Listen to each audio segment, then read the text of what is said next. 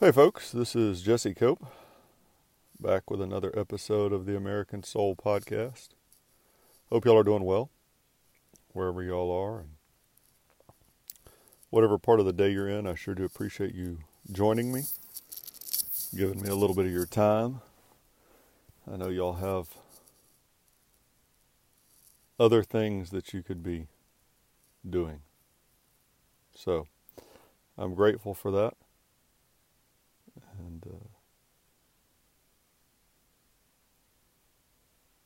Try and use your time wisely.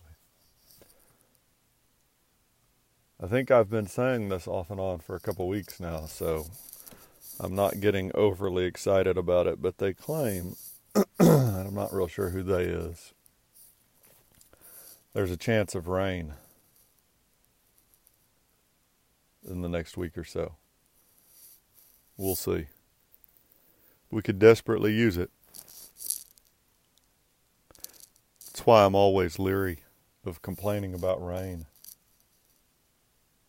in this part of the world because you know there's always a time coming when it's it's not going to rain for a while. Father, watch over us today. Guide us. People that listen and share the podcast. Guide me in my words. Thank you for you and your Son, Jesus Christ, and your Holy Spirit. Thank you for your love,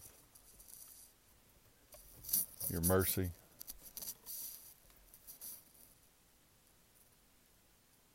Thank you, Father, for sending your Son, Jesus Christ, to die for our sins. Watch over those who protect us, Lord. Watch over those who are overseas, away from their families, or down on the border, away from their families. Those who walk our streets, protect us from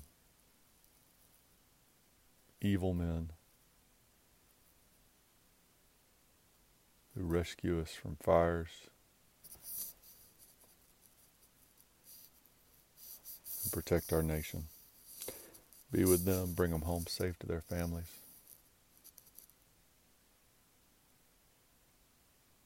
And help us to turn our country around back to you, Father. In your Son's name we pray. Amen. We're going to go back to Sam Adams started talking about him. Managed to read a qu- couple quotes.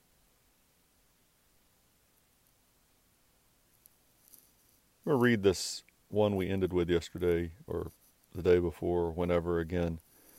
This is September the 7th, 1774, second day of the congressional session.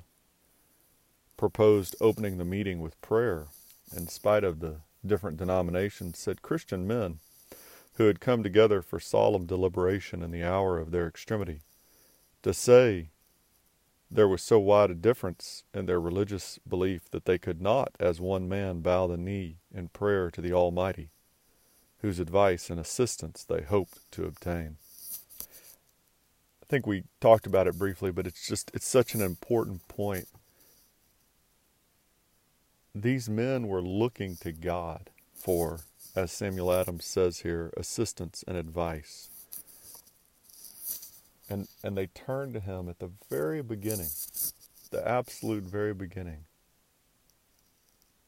in prayer. And this wasn't Allah, folks. It wasn't some god of Buddha or Hinduism or Mother Natureism or whatever else, Darwinism. This was God the Father of Jesus Christ, the only true God there is. And our founders turned to him at the beginning of this nation. The idea that we weren't a Christian nation, weren't born a Christian nation, it's just ludicrous. And you know, I, I got hit recently uh, online talking about the, uh, God, this Project 1619 or whatever it is, this lunacy that has invaded all this revisionist history or the fact that we just don't teach history anymore, period. Uh, and it's not just history, folks, but we'll go down the public education path another day. But this idea that slavery is is the worst sin that has ever been created by mankind. And that it's the only sin that should automatically make men or women ineligible to have an opinion or to have done anything right. Is one of the ways that the left has taken a little bit of truth and twisted it in, into something just grossly wrong.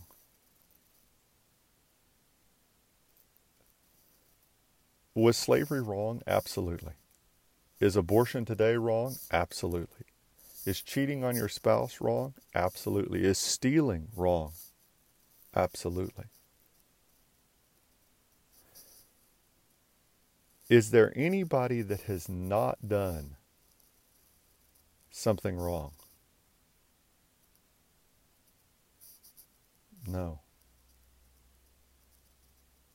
I asked uh, my pastor once, I may have shared this already, years and years ago. Uh, he worked as an educator his whole life, off and on, taught at a number of different colleges. And uh, I don't remember when I asked him this, I guess it was high school or some point. I asked him, you know, how do you deal with the people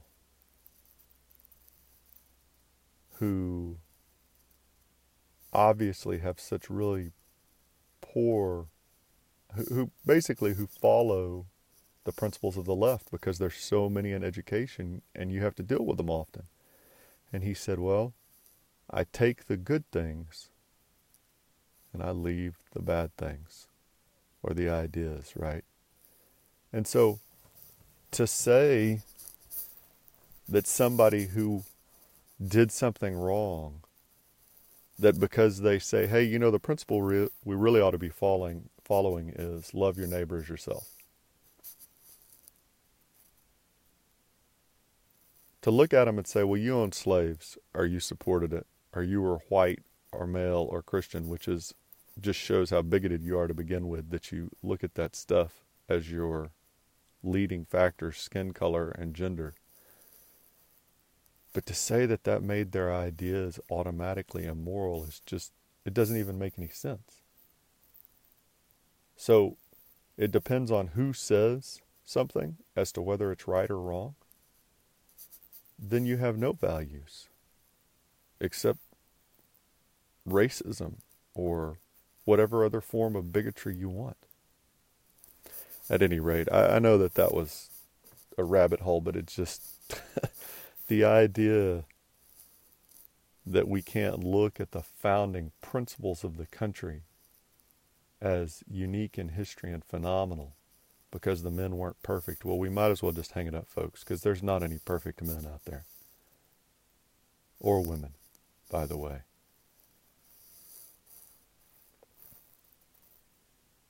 As the Declaration of Independence was being signed in 1776, Samuel Adams declared, we have this day restored the sovereign to whom all men ought to be obedient. He reigns in heaven, and from the rising to the setting of the sun, let his kingdom come.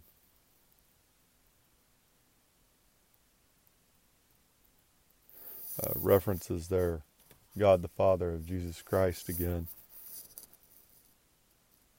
The signing of the Declaration of Independence. And again, just turning back to God. A general dissolution of principles and manners will more surely overthrow the liberties of America than the whole force of the common enemy. While the people are virtuous, they cannot be subdued. But when they lose their virtue, they will be ready to surrender their liberties to the first external or internal invader. If virtue and knowledge are diffused among the people, they will never be enslaved. This will be their great security. Horace Greeley, I think that's the name that pops in my head right now, talked about the fact that it was impossible to enslave a Bible reading people You combine that here with Samuel Adams' comments on the fact that when you have virtue, it's impossible to subdue a people, and the need for spreading knowledge, education, particularly of the Bible, but just in general across the nation, that that helps protect and ensure liberties are passed on from one generation to the next. It it gives you an idea, folks, of of really how smart the left has been about their attack on children over the last century and trying to really take over education. And and if you don't think that, folks, if you think that's hyperbole or if you think that that's melodramatic, try and find a school that you can go volunteer in for a couple weeks. Look at how the day is being managed, the waste of time. Look at how long the school year and the school day is, how, how much we keep kids away from their parents and God, their church, their community. And and you say, well, they don't have to do that. Well, we take their tax money away. And so we take the money that they would have, although a lot of these states, that's why you're seeing these school choice bills pushed because people are tired of not being able to control their child's education. They're starting to see how bad it really is, right? But what happens if you just decide not to send your kid to school? and you homeschool them, say, well, there's a certain amount of days that you can miss, right? Before they come looking for you. Or at least they're supposed to. And so it, it really has been forced. And it's no longer centered. It used to be centered, folks, on the principles, the faith, our founding faith. And so when you sent the kids to school, they were getting these values, these virtues that Samuel Adams talked about, instilled in them. But that's not what's going on anymore. And so the less knowledge we have, the less real education that we have across the nation in history, English, science, and math, right? And you can talk about each of those subjects individually. Uh, go find a teacher that you trust uh, a good counselor, a good administrator, because there's a lot of good teachers and administrators and counselors out there, folks, that really want to educate children and teach them. And, and the system just absolutely prevents it today. But go talk to them and ask them about their particular subject and whether they're really allowed to teach quality literature, right? Or teach. Good Lord, how hard is it even to talk about the fact in a freshman biology class today that if you have a Y chromosome, that means that you're a male, and if you don't have a Y chromosome, that means that you're a female? And some of the small rural, rural schools, you know, they're able to avoid it for a little while, folks but not forever. And so Adams is saying here, you know, hey, it doesn't matter external or internal. If we don't have morals, if we don't have virtues, we don't have these principles and manners, these core values, we're going to be enslaved by whoever. And that's by far the greatest danger today, folks. It's not China, Iran, North Korea, Russia, the greatest danger today is internal in the United States. It's our own fellow citizens who for decades have voted for these evil principles of the left. I mean, that's that's without a doubt by far the greatest danger to our freedom, our liberty, and the survival of our republic. he goes, different quote, Neither the wisest constitution nor the wisest laws will secure the liberty and happiness of a people whose manners are universally corrupt. Uh, this is so, so huge, folks. It doesn't matter if we elect Biden or Trump or whoever you think the Savior is. DeSantis, uh, Kennedy Jr., it doesn't matter. And it doesn't matter what policy, balanced budget amendment, foreign policy, domestic policy, gold standard, education policy. If we don't turn back to God, if we don't get our manners and our, our own virtues in order, individually and as a country, it won't matter. You could have the very best laws. You could put you could put Washington and, and Jefferson and Adams and our founding fathers back in control right now, and it wouldn't matter. If we as a people are corrupt.